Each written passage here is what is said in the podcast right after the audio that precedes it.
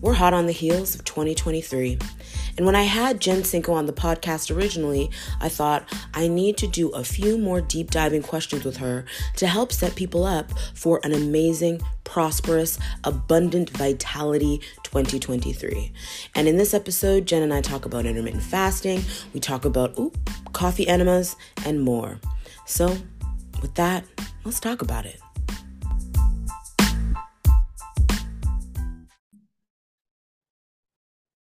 So we have Jen back for a bonus episode. So there were some things that came up, some questions that came up when we were having our initial chat that I was like, we have to get into this for some bonus eps. Okay, so the first thing is I saw you post about um coffee enemas and I was like, "Oh my god, yes. Someone is finally talking about this in like a really public way because that is what one of the things that I like swore by when I was healing my eczema for a full year. And they're amazing. So tell mm-hmm. people why would anyone want to put coffee up their butt? gang. Um, okay, so again, coffee enemas, I find them such a good tool for so many of my clients and myself as well. Um, because it really does like speed up the detoxification process. And not that we want to be like pushing detox too hard or doing things too fast or being in that mindset, but I will say, when we are working through parasites, especially parasite cleansing, um, H. pylori, again, which is an infection in the gut that so many people have, getting that coffee enema in even once every 10 days just really helps move things out quicker if we have any like stagnation in our drainage pathways, so in our liver, our kidneys, our, our gut, if we're constipated, right, your coffee enema is going to ensure that they are opening and actually clearing out those toxins. You don't want to kill a parasite and then not let it come out. like you will have nightmares, yeah. you'll have anxiety, you'll have depression, right? It's not fun. And so I just use them as a really, really intentional tool for that detoxification process and that pathogen eradication. But there's also great benefits to the vagus nerve. So if you do suffer from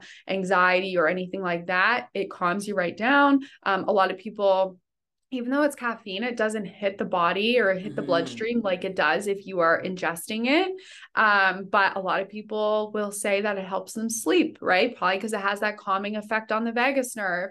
It also boosts your glutathione production, which is your master antioxidant. So it's amazing for the immune mm-hmm. system. There's actually been a lot of studies done, um, and, and anecdotally as well, with like cancer patients doing coffee enemas oh, uh, wow. uh, because it's so supportive for the immune system. So I love. I love coffee enemas. I think they're so good. I will say though, like you don't want to just off the bat do them.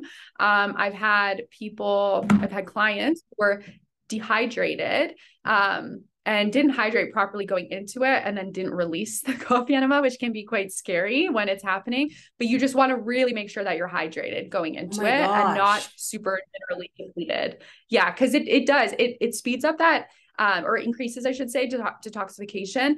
And detoxification, just like liver function, takes energy, right? We don't run off thin air. So if you're already in this really depleted state, um, it's it's going to be pulling from nothing, right? And it's just going to be depleting you more. So it has to be very intentional, and you have to kind of do it. Um, and and know what you're getting yourself into and like where your starting place is yeah we call it butt chugging in this house um but i like that's the thing about coffee enemas is it's very niche there's like yeah. i feel like i learned about it from like a program that i'm taking because like i'm freezing my eggs. So i was like i want to do i want like to like cook up the best eggs possible. And so one of the things that i'm bringing back because i did i did coffee enemas when i was healing my skin is coffee enemas because i'm also it's going to be winter and like the holidays. I just want to like make sure everything's on point. Um and i haven't told a lot of people about it but i just outed myself. But i think that's it, I love that you mentioned that has to be intentional. You can't just be like, oh, I'm doing all these other things. I just want to like do a coffee enema just to like try it. You kind of have to like be in a place where your body's ready to do it. Yeah, a hundred percent. This will really fuck you up. oh, one more thing. We talked about castor oil packs in the initial episode. Um, why shouldn't people be doing it on their period? Because it uh it increases blood flow. So what the chemical in castor oil now I can't remember what the name is. When it hits the skin, it, it goes in and it basically speeds up like a chemical reaction, which helps with detoxification. It helps get your bowels moving if it's over your abdomen. Um, but if you have it on your body when you're on your period, it also speeds up that blood flow. So I actually a friend of mine uh, was doing a castor oil pack on her period not that long ago, and she posted about it. Um, and I I texted her, I'm like, don't get that off. Like, she's yeah. like, I'm on my period and I'm doing my castor oil pack. I was like, get that off. And she was like, Oh, is this why I fainted? it's like, yeah, babe, yeah. your body's losing too much blood. Yeah. So yeah, don't do it. don't do it. Castor oil packs, love them, but as with coffee enemas, do them with care. Exactly. Okay, so I take so much heat on TikTok it's insane about intermittent fasting because I don't believe in it. It made me so much worse in every single way possible. Um, but tell us why, from your perspective, intermittent fasting is whack. Are you just transferring the heat to me? yeah, totally. Take my heat, Jen. Or join like bully me. her. Just like join me in the heat. You know what I mean? Just join me. It's it's, it's warm over here. no, you know what? Intermittent fasting is one of the things that whenever I talk about it too, I get some angry messages. I'm like, this is because you're hangry. You're hung. You're hungry. Your ghrelin is kicked off, babe. Have breakfast yeah. and then read the post. yeah. Um, well, the thing is, is, you know, there's been a lot of positive research done with intermittent fasting and men or male mice um, and postmenopausal women as well. The thing is, is women in their reproductive years, again, we have this entire system of ovulation and getting your period that requires energy. And it is wild how often, again, I get attacked when I'm like, you're not eating enough. I posted on Instagram the other day about um, eating like 1100 calories or whatever. And the amount of people who were like, everybody is different and blah, blah, blah. I'm like, yeah, yeah, but that's also like less than what a toddler should be. Yeah, right. It's like that's a universal truth, though, you yeah. know? And like, why are you coming at me? Because I'm like encouraging you to eat. That is so bizarre. Like, I think this is a little bit of projection happening. I'm literally yeah. telling you to eat. It is wild that you're coming at me right now. But that aside, um, we require energy. We require nutrients for our hormones, for our thyroid specifically, mm. for our mm-hmm. liver, for that ovulatory process. And typically the liver can hold about a hundred ish grams of glycogen, which is stored carbohydrates, stored sugars. Now, if you have hypothyroidism, it's even less than that. Um, but you know, say you stop eating at 7 p.m., right? And then you wake up at 7 a.m., that's 12 hours. I'm good at math. And then you don't eat. Here's where I don't get good at math. You don't eat till one how many hours is that? Six more hours? Uh no yes, yes, yes it is. Yeah. Okay, we'll call it 18. yeah. so you have now not eaten for 18 hours. Usually your liver can hold glycogen for about eight to 10 hours.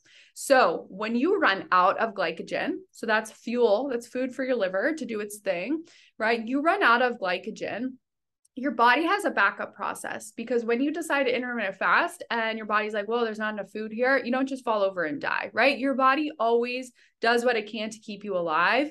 Now, we need to also consider that those backup systems are detrimental, right? They're going to break the body down because they're not supposed to be your first line of defense. Eating is, right? Mm-hmm. So you run out of glycogen.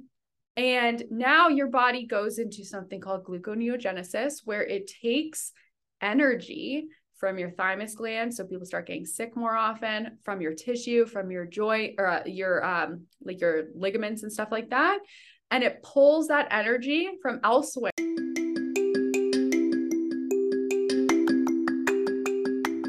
Acne isn't from dirty skin and eczema isn't from something on your skin. Skin is healed from the inside out. In the skin class i'm going to share how i healed my eczema naturally from what I wish I knew before I started on this healing journey, my daily eczema healing routine, and every single product I used on and in my body. Recipes, including my homemade skin healing salve. This class will leave you feeling seen and like you finally have a real plan to heal. Head to biancaosborne.com forward slash go forward slash the skin class to join now.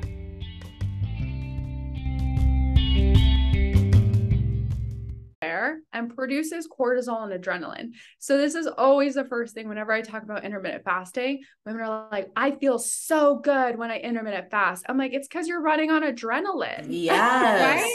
Like, of course that feels good. If I jump initially, that feels good too, right? Until it doesn't, mm-hmm. until your mm-hmm. body's like, I cannot keep up with all this stress to depress your hunger or to raise your blood sugar, right? What does cortisol do? It raises your blood sugar. So if you're not raising your blood sugar and balancing it out through food, your body's going to do it for you. Now what happens? You get sick more often, you lose all your muscle, you start gaining weight, you get hangry, you get anxious, you stop ovulating, right? Again, it's this whole knock-on effect. And women will like fight me to the death. Like if you oh, want to yeah. skip meals, that's on you but like I'm going to keep encouraging women to actually eat. Yes. So crucify me if you want, but no, I intermittent fasted. I was a hangry bitch. Like my mom, it's so funny. My mom called me like 3 days ago and I can't even remember what she was saying. She was telling me it was like some sort of bad news. It wasn't even that bad.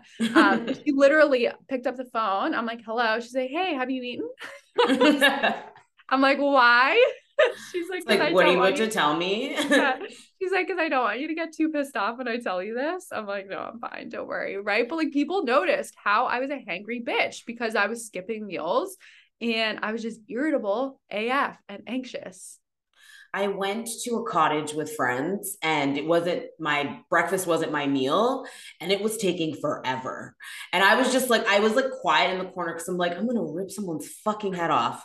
And one of my friends was like, You are really sensitive to not eating in the morning, hey? And I'm like, Yeah, someone's yeah. breakfast. I, you know? Now I generally do the breakfast and it's ready when people get up because yeah. I eat when I get up. yeah. Oh, same. I I actually used to get super anxious around like 10 11 a.m and then i realized i'm like oh it's because I've had two coffees and i haven't eaten right? I used to think totally. i had anxiety. No i just had low blood sugar. I needed some freaking food. And i always thought like i was just like yeah certain foods just like get me like i'm a two coffee girl like i have to have a coffee and then another coffee which like holds me until lunch essentially. But it's like no wonder i felt like shit yeah. You know? Yeah. It's like, imagine that you're creating energy out of nothing. Yeah. and then you expect to be energetic and not a complete zombie. Exactly. And yeah, it's just so crazy. I was also putting oat milk in that coffee. So fuck me dead. blood sugar. I was, yeah, I was, I was in a bad spot. Um, okay. Just last question last question so i feel like you see a lot of people talking about like what they eat in a day and all that. What's like one thing you have to eat every single day that you feel like I'm doing this because I also I like it, but also because it's like good for me? Ooh, okay. Um, That's a surprise say, bonus question. so this is definitely not dietary advice for you. I honestly eat a steak almost every single day. Um, and again, I I talk about. I know we were talking about this on the break, but some of my things that I feel have pushed me through and helped me as an entrepreneur not hit total burnout and die um, over periods of long term stress is the fact that I eat a lot of red meat and I eat very mm. dense dense foods, right? Um, it would be totally different if I was having salads and smoothies every day. But I think because I'm getting such energy dense, nutrient dense food in me, that it is helping me with that kind of stress response. Obviously, because stress burns through nutrients and, and minerals. So I would say steak, but I will say not everyone can tolerate steak every day. It's definitely something that is bio individual and you'd have to work up to if you don't eat a lot of re- red meat. Uh, but eggs, love my eggs. I never eggs. I'm just not like a smoothie for breakfast person. I'm not an oatmeal for breakfast person. I'm like eggs. Savory all the way. Avocado. Yeah. Sausage. yeah. so I'd say steak and eggs. I sound like such a like juice head man right now. You sound like an Albertan. I'm an Albertan in Ontario, and you are an Ontario Ontarian in Alberta. So it's quite so the true. switch. But I too eat a lot of like very dense foods. I eat red meat almost every day, but I think it's also consider the source. But I have there's a few people that I like have to follow on Instagram, but they're like so the other side, you know, like meat is murder and not even meat is murder, meat is like planetary murder. But I think that when we think about agriculture and I think that if you buy and you know where you're sourcing your meat and like it's you've got that on lock, um, it's as agriculturally friendly as some people think. Um, you know, plant based is because it's like both are bad, but one is like worse for your body. Yeah. Yeah. I mean, monoculture isn't anything to write home about. So, no. like, there's actually a very good Instagram. I don't know if you follow her. I don't even know her name, but her Instagram name is Sustainable Dish. Ooh. And she talks about like red meat and monoculture and like how eating meat is actually better for the environment um, than eating plants because of that. And like, you have to also think, right? Like, you know, people will always say, I've gotten comments like this, like, well, you're eating like antibiotics and hormones in cows. I'm like, well, you're eating pesticides and chemicals every single day all over all your plants, right? So I could have the same, I could have the same rebuttal. I buy my food from a butcher in Calgary. Like, I don't buy meat from the grocery store. I know where my meat's coming from. It's grass fed. I'm supporting a farmer, which is really important to me. But like, I could also say the same thing to you. It's like, are you eating traditional plants all day that are sprayed in glyphosate? Right. Or are you eating organic? Right. And you could be eating organic, and I'd have no basis to say that to you, but also vice versa right? Yeah, so it's like, yeah, exactly. pick your battles. And like, you really do need to do what feels best for you. I did not feel good as a vegan. My hair was falling out. I was 20 pounds lighter, which I am not, I don't have 20 pounds to lose. Mm-hmm. And I was very, very thin. My gut was a mess. Like I was, it was just not a good time for me. So um, do what feels best for you. Can some people thrive on plant based? Absolutely, I'm sure. Can the majority? I wouldn't think so, but yeah, it's all personal decision. But I also think that for me, when I was eh, trying to be vegan like last maybe like six or seven months because I felt so terrible. I feel like I thought I felt good. Do you know what I mean? Yeah. And like you do initially feel good in the beginning when you start like eating more vegetables than you ever have before. Like initially your body's like, "Oh my god, more fiber. Like I'm into this."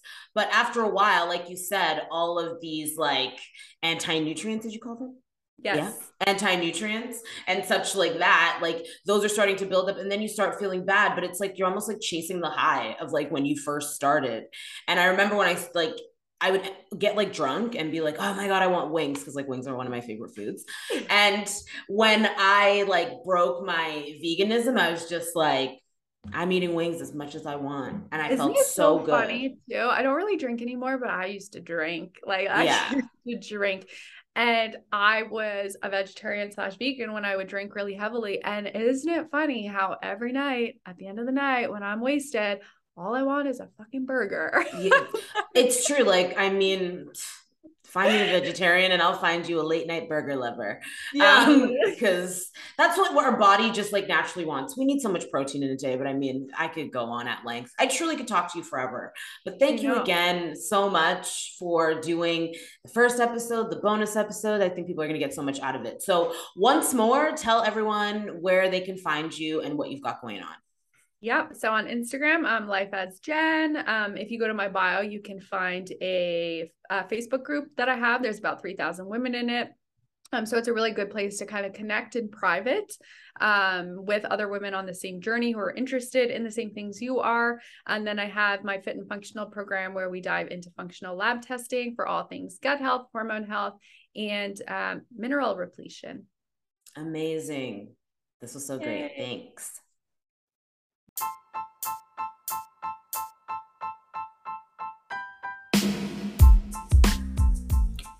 Thank you so much for listening to this episode of the Glow Up Tips for the Girls podcast.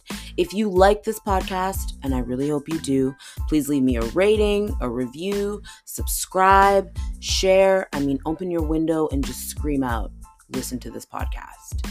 And if you have any feedback for me, please join me on Instagram at bianca.osborne and you can give it to me there. The good, the bad, the ugly, I welcome it all. From my lips to your ears, shine on. See you next time.